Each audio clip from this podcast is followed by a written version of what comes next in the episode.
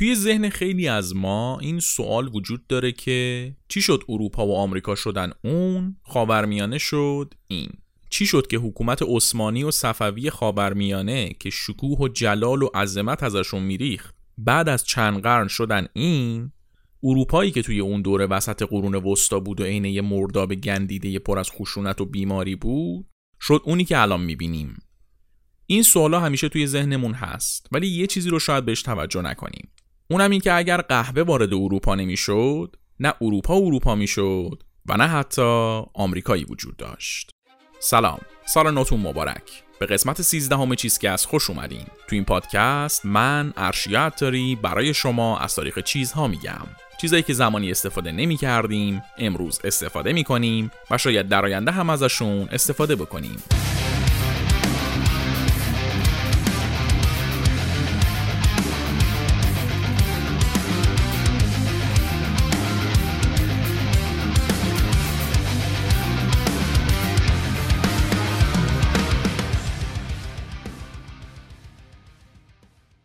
توی این قسمت چیزکست می‌خوایم براتون قصه قهوه رو بگیم. قهوه در حال حاضر دومین نوشیدنی پرمصرف جهان بعد از آبه. روزانه دو میلیارد لیوان قهوه توی دنیا مصرف میشه. خیلی از ما برای اینکه بتونیم صبح خودمون بیایم و در طول روز خوب کار کنیم احتیاج به قهوه داریم. خیلی وقتا وقتی یه کاری رو می‌خوایم سریع انجام بدیم و وقت کافی نداریم براش قهوه است که به دادمون می‌رسه و کمک می‌کنه که شبا بیدار بمونیم.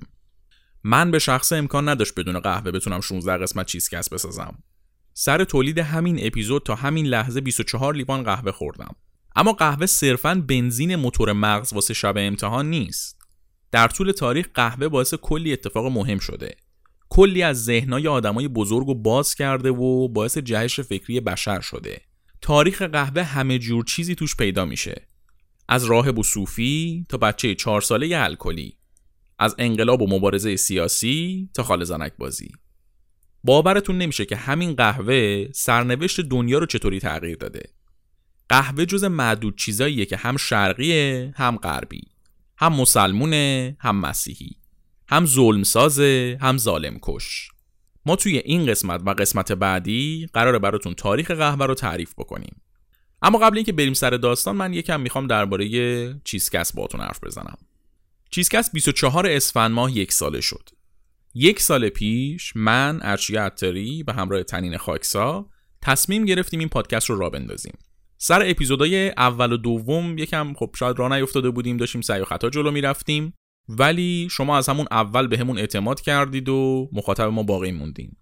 توی این یک سال شما با شنیدن چیزکست و معرفیش به بقیه باعث شدید که چیزکست رشد کنه و تا الان حدود سی هزار بار دانلود شده باشه. ما افتخار می‌کنیم که چیزکست با کیفیت ترین مخاطبا رو داره. از همتون بابت اینکه توی این یک سال شنونده چیزکست بودید و به ما توی رشد چیزکست کمک کردین ممنونیم. از فروردین 1400 چیزکست برای بهتر شدن خودش چند تا سیاست جدید قرار پیاده کنه. اول اینکه پخش اپیزودها منظم و هر سه هفته یک بار روزهای دوشنبه انجام میشه. دوم اینکه درگاه حمایت مالی برای چیزکست باز شده. اینکه شما چیزکست رو میشنوید و به بقیه معرفیش می‌کنید خودش حمایت حساب میشه. اما اگه دلتون خواست می‌تونید به چیزکست یه حالی بدید و توی سایت هامی باش از ما حمایت مالی کنید. حالا حمایت های شما کجا استفاده میشه؟ اول باهاشون هزینه های تولید و انتشار پادکست رو میدیم دوم برای ارتقای کیفیت پادکست و سری کردن روند تولید استفادهشون می‌کنیم. تتمش هم اگه یه چیزی مون واسه خوش کردن دلمون و خریدن یه لیوان قهوه موقع ضبط خرج میشه. پس این حمایت شما قرار نیست صرفا یک مبلغ خیلی زیادی باشه. اندازه یه لیوان قهوه هم باشه ما کلی دلمون شاد میشه. از طریق سایت هامی باش که لینکش رو توی توضیحات اپیزود می‌ذارم می‌تونید از همون حمایت مالی بکنید. البته که این حمایت مالی کاملا اختیاریه. بریم سر موضوع این قسمت و قصه قهوه رو بشنویم.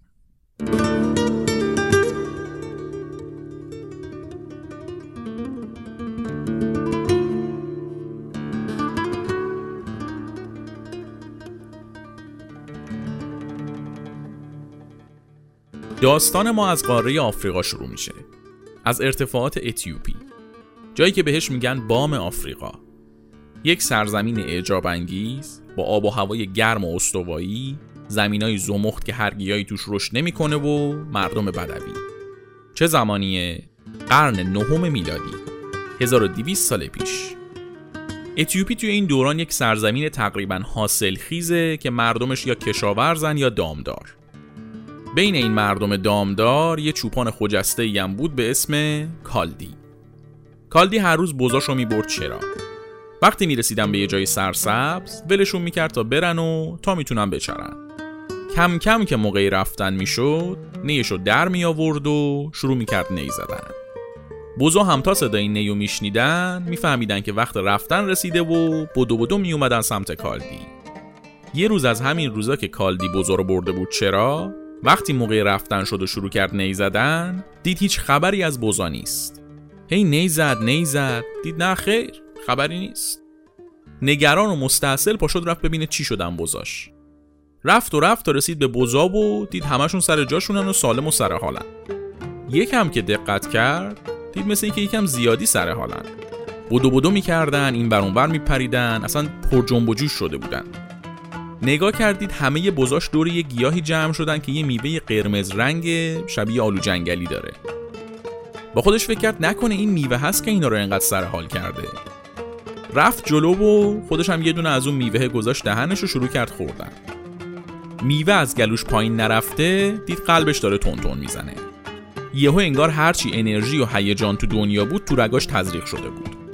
شروع کرد بالا پایین پریدن و آواز خوندن و رقصیدن با بزاش بعد که یکم آروم شد و اومد پایین میوه ها رو برداشت و ریخت توی کیسه تا ببره شهر رو نشون مردم بده. وقتی رسید به شهر میوه ها رو نشون یک راهبی یک روحانی توی شهرشون داد و اونم وقتی شنید که این میوه ها چه اثرایی گذاشته رو کالدی گفت اینا حتما یه نیروی شیطانی توشونه. ببریم بسوزونیمشون. این میشه که میوه های قرمز رو میندازن توی آتیش. یکم که میوه ها توی آتیش تفت داده میشن یه بوی فوقالعاده و جادویی از خودشون آزاد می‌کنن که اون روحانیه هم مستش میشه.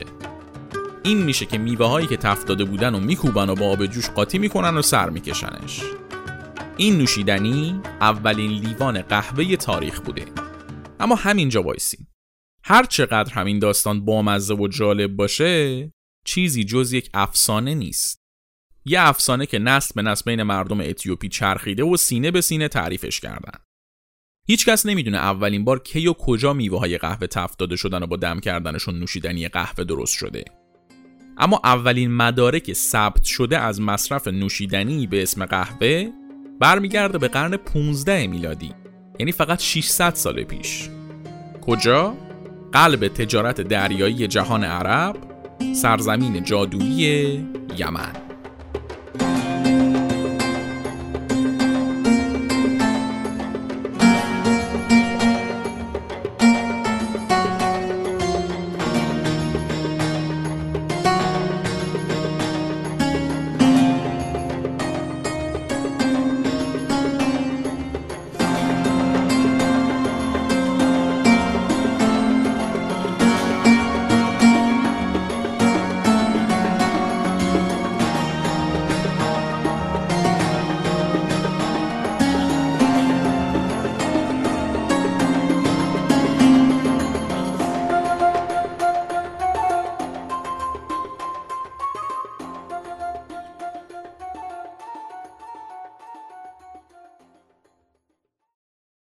یمن یکی از مهمترین بخش های جهان عرب توی قرن 15 بود.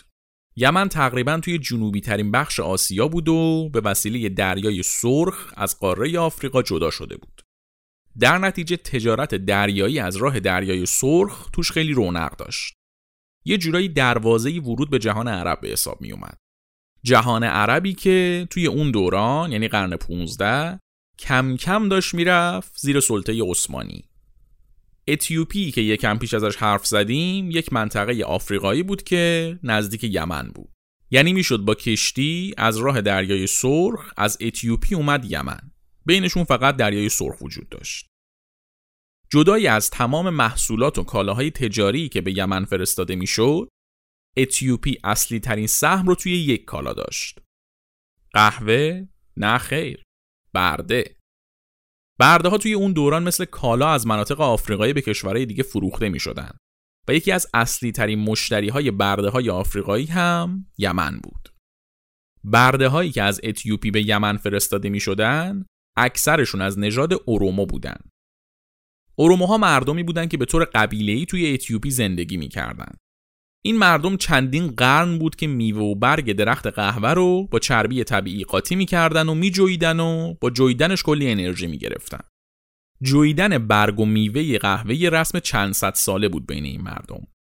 درخت قهوه هم توی اون دوران فقط توی اتیوپی وجود داشت و به نوعی قهوه گیاه خوراکی بومی این مردم به حساب می اومد. تا اینکه توی قرن 15 اروموها به بردگی گرفته شدن و فرستاده شدن یمن. به وسیله این برده ها دونه های قهوه هم به یمن رسید. حالا این وسط معلوم نیست که کی کجا برای اولین بار کشف کرد که میشه قهوه رو تفت داد و دم کرد. ولی اینو می‌دونیم که برای اولین بار توی یمن بود که تفت دادن و دم کردن و نوشیدن قهوه انجام شد. حداقل توی تاریخ اینطوری ثبت شده. یمنی شروع کردن به وارد کردن دونه های قهوه از اتیوپی. اما مشتری اصلی قهوه مردم عادی نبودن. توی اون دوران تصوف یه آین جدی و پرطرفدار بود. توضیح این که تصوف چیه تو روند داستان ما واقعا نمی گنجه. خیلی خلاصه بخوام بگم تصوف یه آینیه بین مسلمونا که به پیروانش هم میگن صوفی. صوفی ها سعی می‌کنن خودشون رو از هر چی چیز مادیه دور کنن و همش توی یک حالت خلصه و مدیتیشن تور قرار بگیرن و عبادت کنن. البته که این تعریف واقعا ساده و پیش پا افتاده به حساب میاد. تو قرن 15 توی جهان عرب تصوف خیلی روی بورس بود و تعداد صوفی ها خیلی زیاد بود. وقتی هم که قهوه به شکل نوشیدنی توی یمن درست شد، مصرف کننده اصلی قهوه صوفی ها بودن. در واقع صوفی ها قهوه رو میخوردن تا بتونن شب بیدار بمونن و عبادت کنن. چون شغلشون صوفی بودن نبود که در طول روز کارهای مختلف می‌کردن. یکی مغازه دار بود یکی تاجر بود. شبا که می‌خواستن تا صبح عبادت کنن باید قهوه میخوردن. پس قهوه در واقع یک نوشیدنی روحانی و مذهبی به حساب میومد تو اون دوران. صوفی ها و افرادی که توی یمن قهوه میخوردن گفتن اسم این نوشیدنی رو چی بذاریم؟ ما وقتی اینو می‌خوریم یه حس سرخوشی و خلسه ای بهمون دست میده. چه چیز دیگه این کارو می‌کنه؟ شراب. شراب هم همین کارو می‌کنه. پس به اینم میگیم شراب. حالا شراب توی زبان اون موقع یمن چی می‌شده؟ قهوه یا همون قهوه.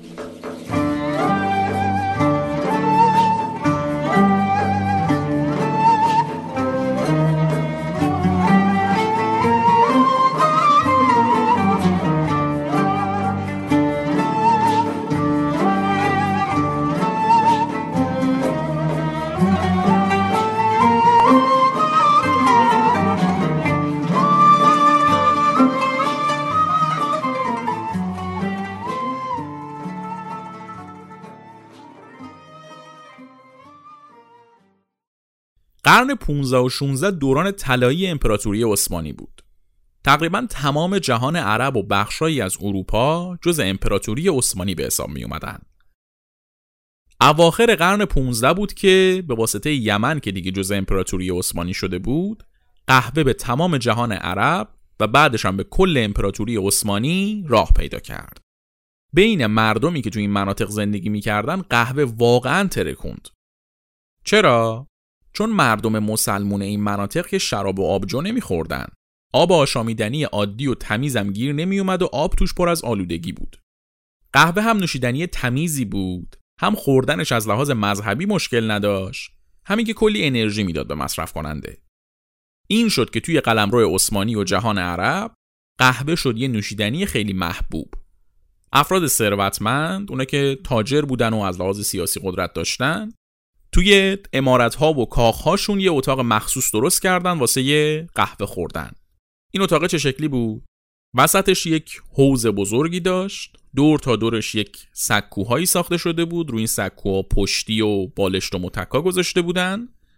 و صاحب امارت معمولا با دوستا و آشناهاش تو این اتاق جمع می شدن و به پشتی ها تکیه می‌دادن و قهوه می خوردن. تصویر همچین اتاقی رو احتمالا توی نقاشی های قدیمی و کتاب قصه هایی که مربوط به دوران سلطان های عرب و عثمانیه دیدیم. حالا مردم عادی چی کار می‌کردن؟ توی این دوران قهوه خونه های عمومی برای مردم عادی درست شدن. مردم کوچه و بازاری که توی جامعه اسلامی مشروب نمیخوردن و در نتیجه نمی‌تونستن به بار و می‌خونه برن می‌رفتن تو قهوه خونه ها میشستن و قهوه میخوردن و با همدیگه گپ می‌زدن. کم کم قهوه خونه تبدیل شد به یک مکانی که به هیچ نهاد خاصی وابسته نیست و مردم می‌تونن توش درباره موضوعات مختلفی حرف بزنن.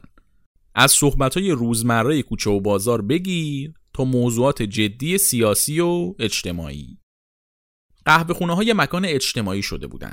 مردم توش هم قهوه میخوردن هم حرف می‌زدن هم بازی می‌کردن هم شرط بندی می‌کردن. حتی زنان بدکاره هم توی قهوه خونه ها دنبال مشتری میگشتن. اما قهوه خونه یه مکان اجتماعی بود که فقط مردهای جامعه توش جمع می شدن. در واقع ورود زنان به قهوه خونه به عنوان مشتری ممنوع بود. در نتیجه رسم رفتن به قهوه خونه و قهوه خوردن دست جمعی بین مردها بود که وجود داشت. زنا چی کار می‌کردن پس؟ بین مردم کوچه و بازار و رعیت ها معمولا زنا قهوه نمیخوردن. اما توی حرمسرای سلطان قضیه فرق می‌کرد. تو حرمسرای سلطان عثمانی و حاکمای شهرها همیشه مراسم قهوه خوری بین زنان حرم برپا بود. دور هم جمع می شدن و قهوه می خوردن و گل می گفتن گل می شنفتن. این وسط ها یه غیبتی هم می کردن و تو سرکله همدیگه هم می زدن و چیزی که نقل و نبات حرم سراها بوده دیگه. کم کم یه رسم دیگه هم به این مراسمی که توی حرم سرا برگزار می شد اضافه شد. فالگیر حرم سرا که معمولا یه زن پیر بود بعد از مراسم قهوه خوری ته لیوانای قهوه رو نگاه می‌کرد و از روی تهمونده اون لرد قهوه به زنای حرم سرا می‌گفت که سلطان چقدر دوستش داره و چه زمانی انتخاب میشه که بره توی خلوت سلطان و از اینجور حرفا. پس یه جورایی این رسم فال قهوه توی حرم سرای عثمانی بود که به وجود اومد. برگردیم به قهوه خونه ها گفتیم که قهوه خونه ها شده بودن مرکز صحبت های مردم درباره همه مسائل روز. کم کم این صحبت های مردم یکم تند و تیز شدن و رنگ و بوی سیاسی و انتقادی هم به خودشون گرفتن. این شد که یواش یواش قهوه خونه ها شدن یه مکان برای افرادی که می اومدن میشستن دور هم قهوه میخوردن و عملکرد سلطان رو نقد می‌کردن و میبردن زیر سوال.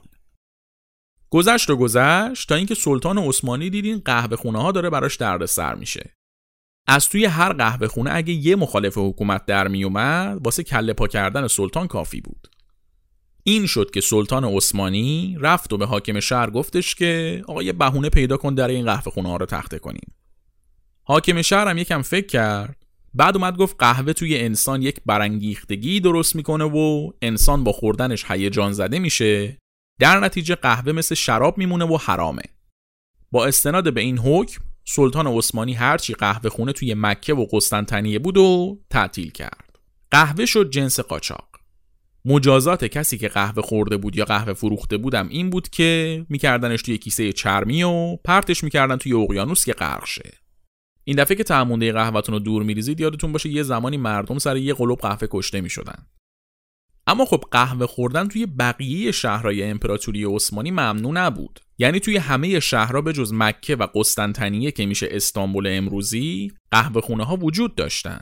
اما اون کارکرد اجتماعی رو مثل قسطنطنیه نداشت به خاطر اینکه مردم توی قسطنطنیه بود که درگیر مسائل سیاسی و اجتماعی و این حرفا بودن.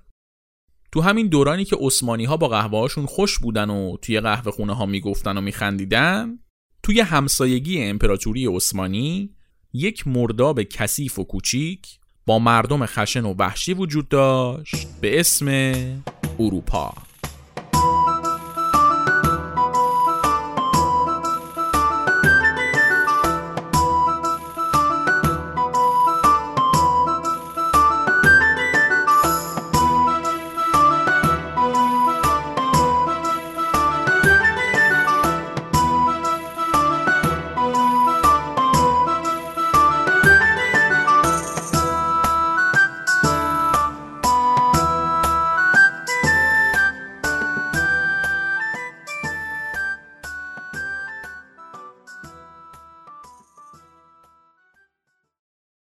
دورانی که ما داریم دربارش حرف می‌زنیم یعنی قرن 15 آخرین سالهای قرون وسطا توی اروپا داشت طی می‌شد وضعیت اروپای تحت سلطه کلیسا مدام بدتر و بدتر می‌شد یکی از دلایل وضعیت اجتماعی بد اروپا توی اون دوره مصرف بیش از حد مشروبات الکلی بود.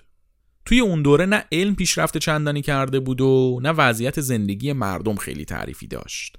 یکی از اصلی ترین مشکلات اون دوران این بود که آب تمیز برای خوردن گیر نمی اومد.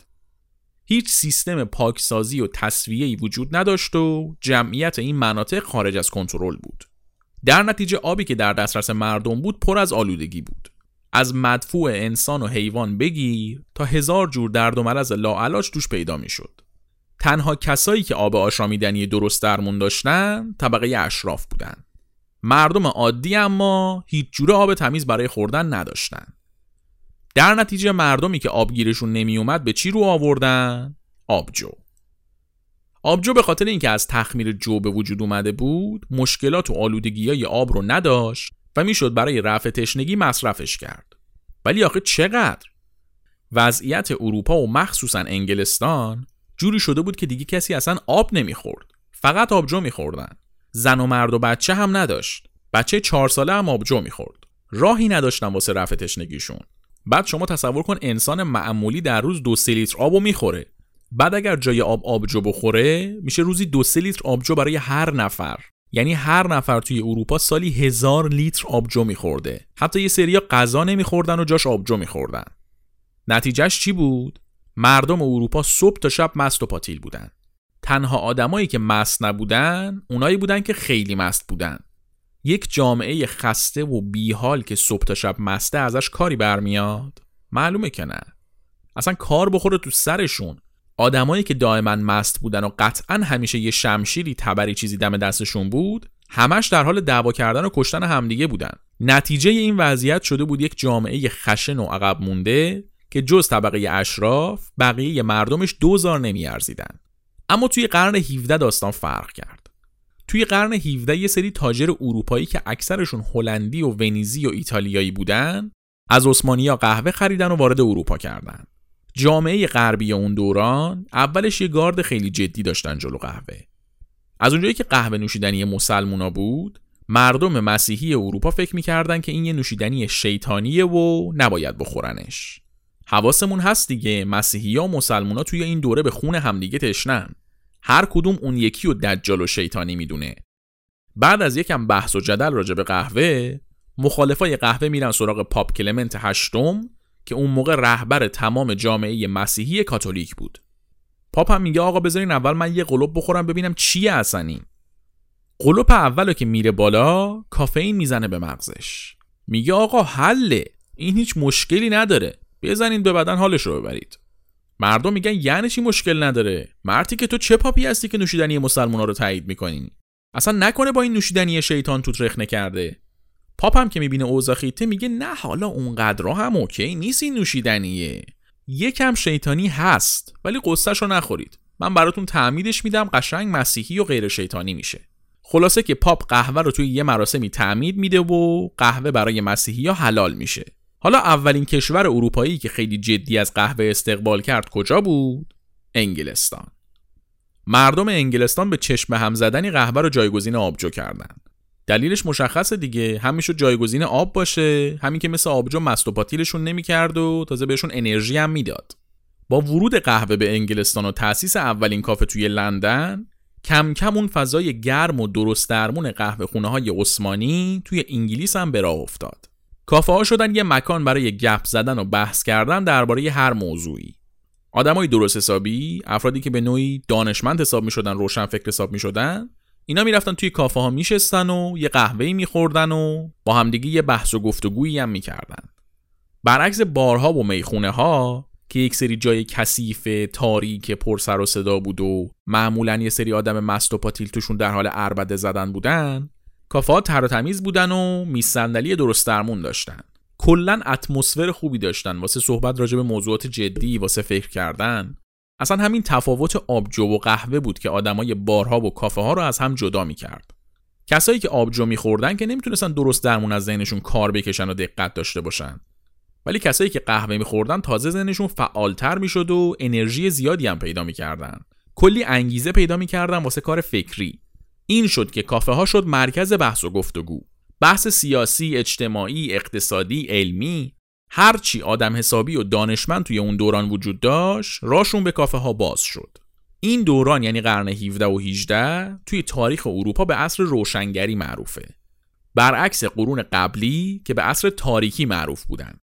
این عبارت عصر روشنگری رو قشنگ توی ذهنتون داشته باشید جلوتر باش کار داریم. چرا به این دوران می‌گفتن عصر روشنگری؟ چون دوره قبلی یعنی عصر تاریکی یک ملغمه ای از جهالت و عقب موندگی و وحشیگری بود. بین قرن 5 تا 15 که قرون وسطا میگن بهش اروپا زیر سلطه کلیسا بود و حرف اول و آخر رو پاپ می‌زد. نه علمی پیشرفت می‌کرد و نه فکری پرورش داده می‌شد.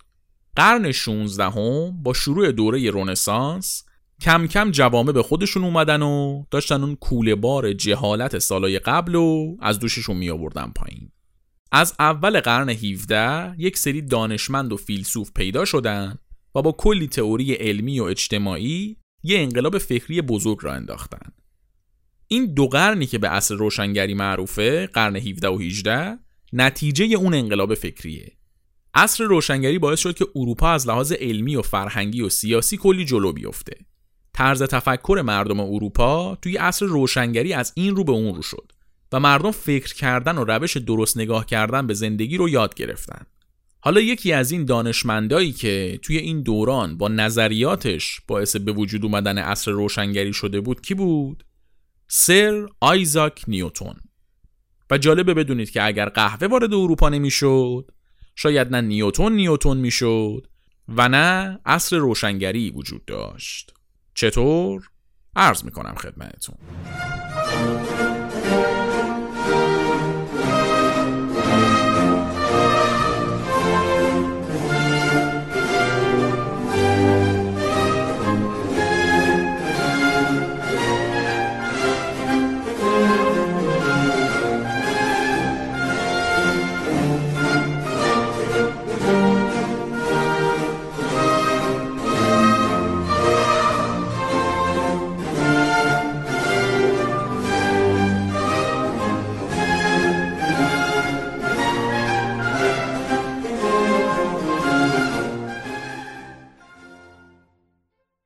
قبل اینکه بریم سراغ ادامه داستان یک ثانیه وقت بذارید و توی هر جایی که دارید چیزکست رو میشنوید subscribe کنید. اینطوری مشترک چیزکست میشین و هر بار که اپیزود جدید میدیم متوجه میشین. گفتیم که عصر روشنگری دوره ای بود که یک سری دانشمند مهم و بزرگ ایده های مهم علمی و فلسفی رو مطرح کردن و اروپا رو باهاش متحول کردن. نیوتون هم یکی از همین دانشمندا بود. نیوتون کی بود؟ سر آیزاک نیوتون یکی از بزرگترین دانشمندان تمام دورانه. تاثیر نیوتون بر علم فیزیک و ریاضی انقدر زیاده که اگر نظریات نیوتون نبود شاید ما الان هیچ تکنولوژی نداشتیم. در واقع شاید چی نداشتیم. نیوتون کسی که جاذبه زمین رو کشف کرد و فرموله کرد. نیوتون کسی که حساب دیفرانسیل و انتگرال رو درست کرد. نیوتون کسی که فیزیک مکانیک و قوانین حرکتی رو درست کرد. نیوتون خیلی خفن بود خلاصه. این نیوتونی که اینقدر از لحاظ علمی شاخ بود تو دورانی که قهوه وارد انگلیس میشه یه جوون دانشجوی 20 خورده ای ساله بود و کاری نبود. تو همین دوران نیوتون که توی دانشگاه کمبریج درس می‌خوند واسه یه سری مطالعات میره دانشگاه آکسفورد. توی محوطه دانشگاه آکسفورد یه کافه ای تأسیس شده بود که آدما می‌رفتن توش قهوه میخوردن و بحث می‌کردن. نیوتون هم از وقتی رفته بود آکسفورد این کافه شده بود پاتوقش. تو همین کافه بود که با یه سری جوون همسن و سال خودش آشنا شد و شروع کرد باهاشون بحثای علمی کردن. کم کم اینا میشن یه اکیپ دوست کنجکاو که هر وقت می‌تونستن می‌رفتن تو کافه قهوه میخوردن قهوه مغزشون رو کار مینداخت میشستن به بحث کردن و فکر کردن. یکم بعد نیوتون با این اکیپ دوستاش یک کلوپ دانشجویی درست می‌کنن به اسم کلوپ قهوه آکسفورد. این کلوپ قهوه آکسفورد با بحثایی که توش می‌شد و قهوه‌ای که مدام توش خورده می‌شد میشه محل به وجود اومدن کلی از ایده های بزرگ علمی. ایده هایی که تا حد زیادی نقش مستقیم توی شکل گرفتن عصر روشنگری و به طبع اون دنیای پیشرفته امروزی داشتن. در نتیجه محیط کافه ها خودش یه بستر بود واسه رشد فکری و علمی جامعه. یکم بعد که نیوتون و رفیقاش از لحاظ علمی آدمای گنده ای میشن و اسم رسمی به دست میارن این کلوپ قهوه آکسفورد تبدیل میشه به یه تشکلی به اسم جامعه سلطنتی لندن. این جامعه سلطنتی لندن شاید مهمترین تشکلیه که در تاریخ علم به وجود اومده. چرا؟ فقط چند تا از اعضاش رو بگم براتون. آلبرت انیشتین، استیون هافکینگ، داروین، بنجامین فرانکلین. کلی آدم دیگه مثل اینایی که گفتم. تک تک این آدما تاریخ علم رو متحول کردن. و باز میشه گفت ریشه شکلگیری این تشکل و عصر روشنگری چی بود؟ قهوه. انگار بعد از یک دوره طولانی جهالت که همون عصر تاریکی باشه قهوه اومد ذهن یه سری آدم که دنبال علم بودن و راه انداخت و باعث شد بتونن چند برابر کار کنن. قهوه اومد عملکرد مغز اینا رو برد بالا. کافه هم یه محیط درست کرد واسه یه بحث و رشد. حتی مردم به کافه ها می‌گفتن دانشگاه های یه پنی. چون با خریدن یه فنجون قهوه به ارزش یه پنی می‌تونستی بشینی پای صحبت کلی آدم دانشمند و یه عالم چیزی یاد بگیری. این شد که قهوه باعث شد عملکرد علمی و فلسفی و اجتماعی اروپا بره بالا و نتیجهش بشه عصر روشنگری. توی عصر روشنگری کلی ایده علمی جدید مطرح شد. ولی مهمتر از بخش علمی قضیه که فیزیک و ریاضیات و این چیزا بود عصر روشنگری زمانی بود که بشر دیدگاهش نسبت به زندگی عوض شد. اصلا فلسفه زندگی و طرز تفکر بشر تغییر کرد. روشنگری حاصل ایده های به اشتراک گذاشته شده بود و صد درصد قهوه و کافه ها به این اشتراک نظریات و ایده ها کمک کرده بودند. الان این روشنگری که دارم براتون میگم خیلی چیز خوبیه دیگه. اما توی اون دوران از نظر پادشاه انگلیس یعنی چارلز دوم این کافه ها و بحثای توشون یه خطر جدی بودن. شما فرض کن چندین قرن مردم بدون پیشرفت خاصی زندگی کردن و حاکما تو سرشون زدن. حالا یه محیطی درست شده به اسم کافه؟ یه سری آدم میرن اونجا قهوه می‌خورن مخشون کار میفته پر انرژی میشن میفتن به بحث کردن. بحث می‌کنن و بحث می‌کنن تشتی میشه؟ اینا چشم و گوششون باز میشه. میشن دردسر واسه حکومت.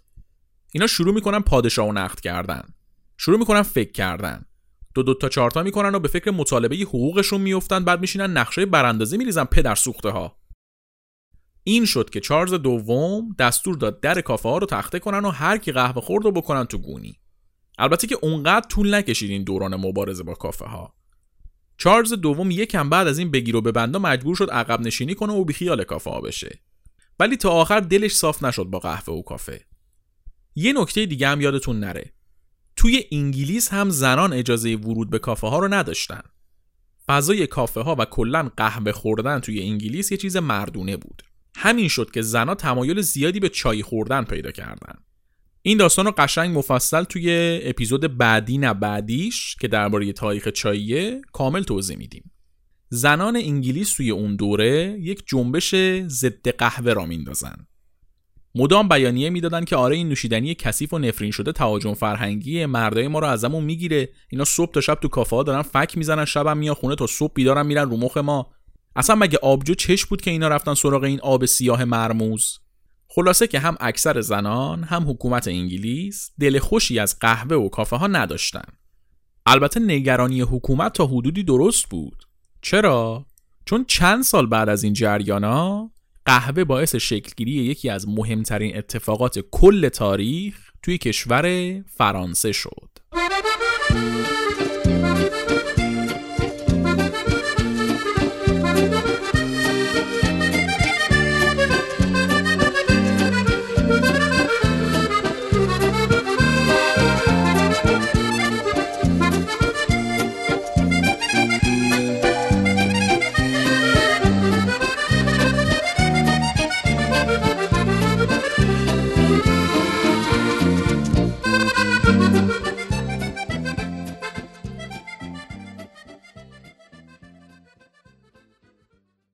یکم بعد از اومدن قهوه به انگلیس مردم فرانسه هم به واسطه یه سفیر عثمانی با قهوه آشنا شدن.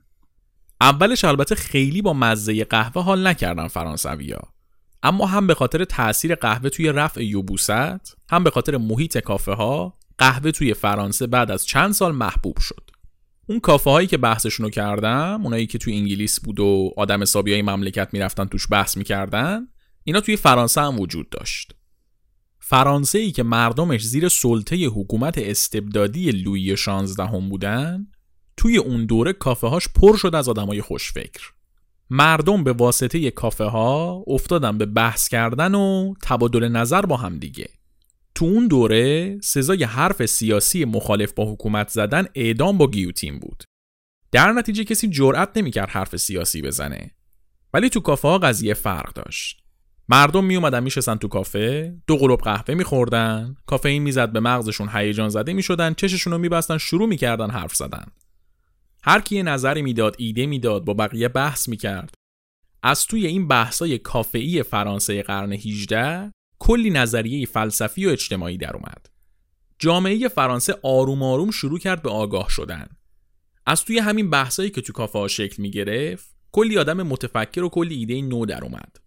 انقدر فکر این مردم بالغ شد و بالغ شد تا اینکه یه روز توی یه کافه به اسم کافه دفوی یه خبرنگار به اسم کامی دمولن از سر میزش پا و یه سخنرانی آتشین کرد و سیستم استبدادی و آریستوکرات حکومت فرانسه رو شست انداخت رو بند. بعدش هم اعلام کرد که باید جلوی این حکومت وایساد و شروع کرد یارکشی کردن. مردم تو کافه هم باش همراه شدن و دو روز بعد همین جنبش که از یه کافه شروع شده بود کاخ باستیل رو فتح کردن و انقلاب کبیر فرانسه رو شروع کردن. گرفتین چی شد؟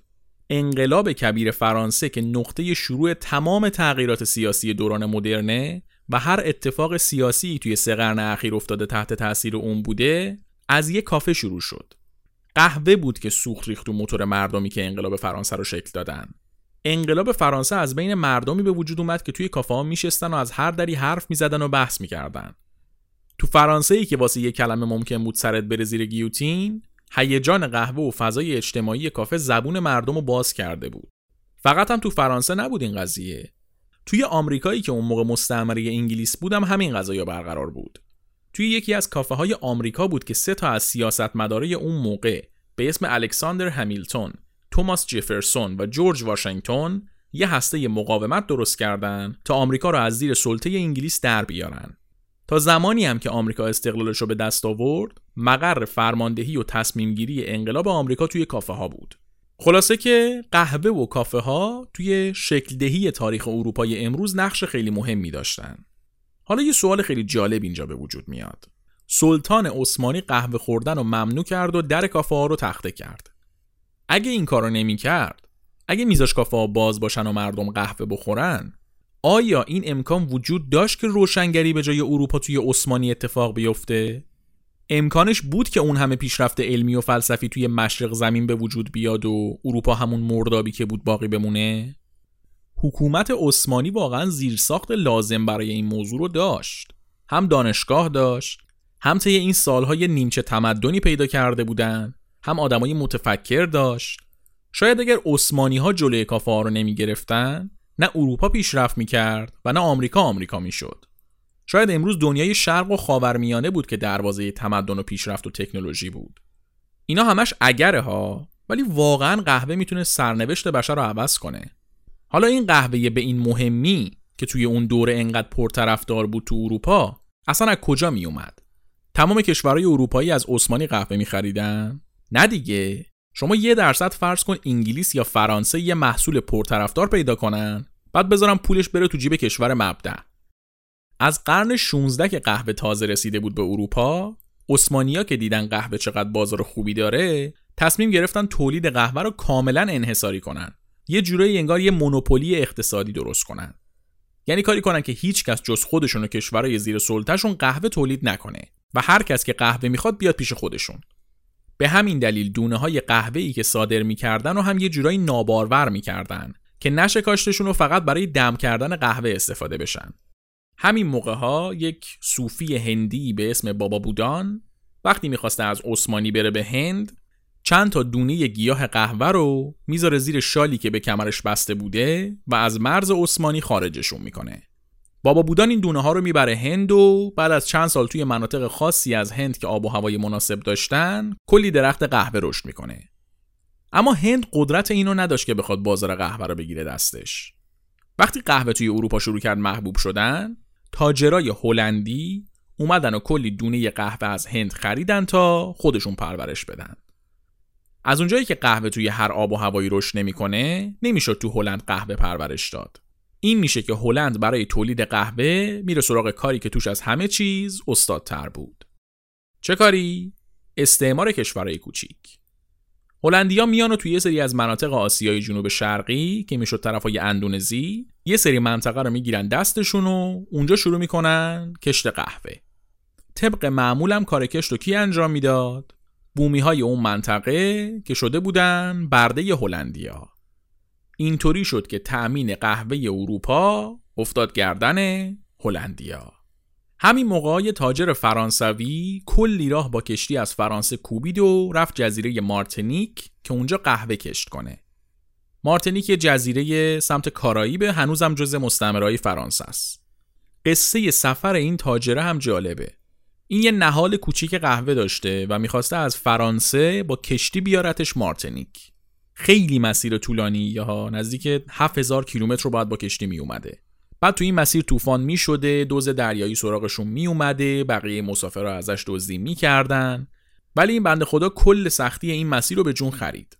حتی توی کل مدت سفر سهمیه آب آشامیدنی خودش که نصف لیوان آب بود رو نصف می‌کرد و نصفش رو میریخ پای نهال قهوهش. این همه سختی و فشار نتیجه خوبی داشت. حدود 50 سال بعد توی جزیره مارتینیک حدود 18 میلیون درخت قهوه وجود داشت و همشون از همین نهال کوچیک به وجود اومده بودن. البته که این آقای تاجر فرانسوی خودش دست به سیاه و سفید نزد. کل کار کاشت و داشت و برداشت قهوه رو برده های آفریقایی انجام می‌دادن. اینجا یه آیرونی یا وارونگی جالب وجود داره. قهوه ای که توی فرانسه باعث شده بود مردم در مقابل ظلم و ستم وایسن واسه تولیدش همون فرانسویا داشتن به برده های سیاپوس ظلم می‌کردن. چند سالی بیشتر طول نکشید که فرانسه یه سری جزیره مستعمره توی کارائیب رو تبدیل کرد به محل کشت قهوه و فرانسه شد اصلی ترین تولید کننده قهوه اروپا. اوضاع به همین منوال پیش رفت تا اینکه تو قرن 19 یه قول دیگه توی صنعت قهوه سر در آورد. قولی که همین الانم بزرگترین تولید کننده قهوه جهانه و چهل درصد قهوه کل دنیا رو تولید می‌کنه. اما این قول بزرگ تولید قهوه نه توی اروپا بود نه بین عثمانیا بچه ناف قاره آمریکا بود. البته یکم پایین تر از ناف قاره آمریکا بود. کجا رو داریم میگیم؟ یک کشور سرسبز و خوشرنگ به اسم برزیل.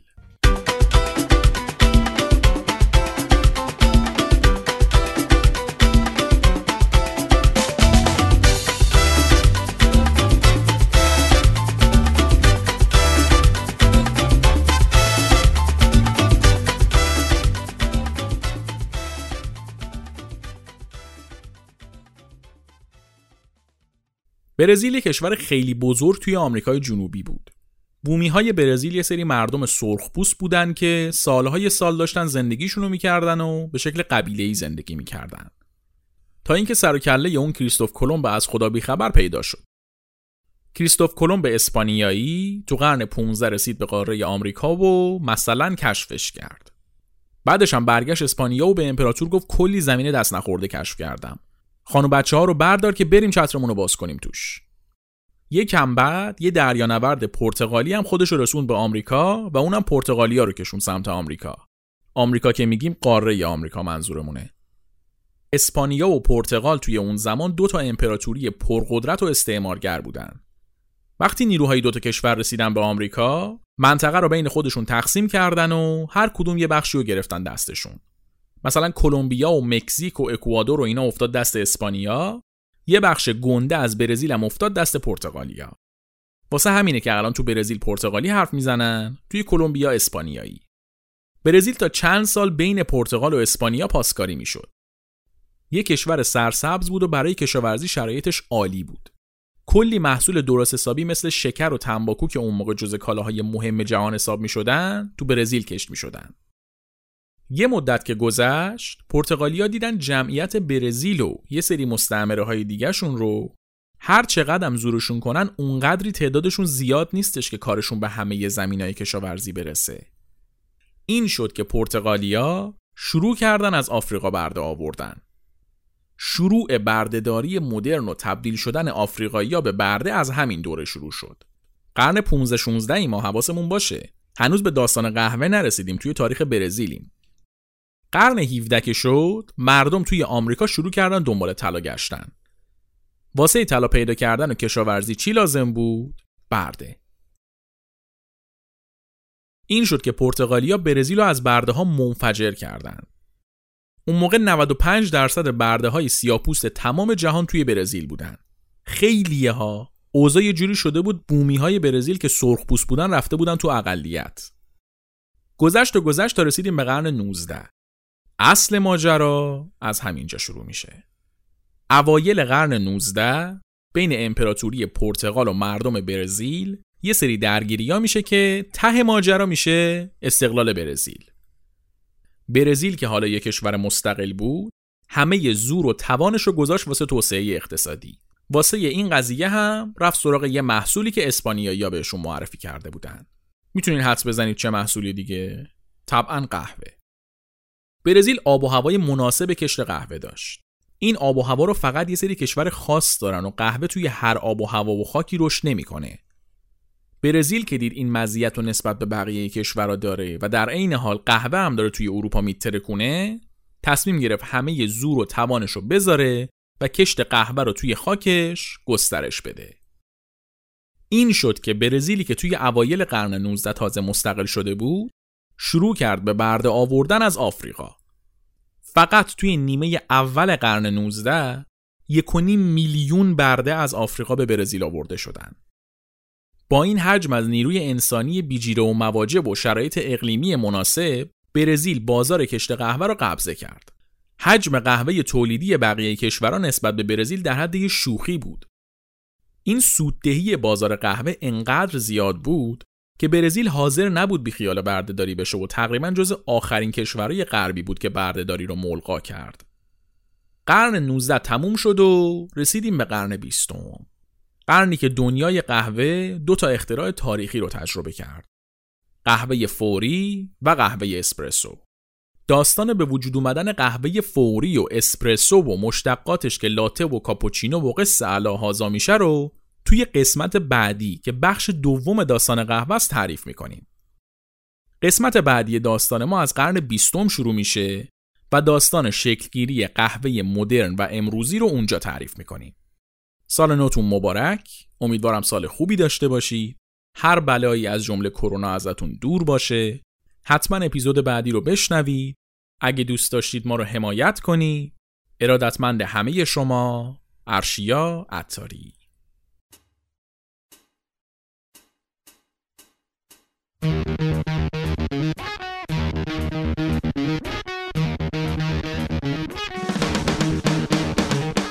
چیزی که شنیدید قسمت 13 همه چیزکست درباره تاریخ قهوه بود. بخش دوم تاریخ قهوه رو می‌تونید توی قسمت بعدی بشنوید. برای شنیدن چیزکست می‌تونید از اپلیکیشن های پادگیر مثل اپل پادکست و کست باکس استفاده کنید و یا اینکه اپیزودا رو با یکم تاخیر روی کانال تلگرام بشنوید. یادتون نره از هر جایی که چیزکست رو میشنوید subscribe کنید تا مشترک چیزکست بشین و هر قسمتی که میاد متوجه بشید. برای مطلع شدن از اخبار مربوط به پادکست یا دیدن مطالب تکمیلی و این چیزا هم می‌تونید چیزکست رو توی شبکه های اجتماعی دنبال کنید یا اینکه عضو کانال تلگرام چیزکست بشید برای پیدا کردن چیزکست روی اپلیکیشن های پادگیری یا شبکه های اجتماعی فقط لازمه اسم چیزکست رو به فارسی یا انگلیسی سرچ بکنید اگه چیزکست رو دوست دارید و دوست دارید که ازش حمایت بکنید می‌تونید چیزکست رو به دوستاتون معرفی کنید. علاوه بر این برای حمایت مالی از چیزکست هم می‌تونید از سایت هامی باش استفاده کنید. آدرس صفحه چیزکست روی هامی باش رو هم توی توضیحات این اپیزود گذاشتم. البته که حمایت مالی کاملا اختیاریه. یادتون باشه که نظر شما مثبت یا منفی برای ما خیلی مهمه. در نتیجه نظر دادن رو از ما دریغ نکنید. واسه نظر دادن هم می‌تونید از بخش کامنت های شبکه های اجتماعی یا اپلیکیشن های پادگیر استفاده کنید.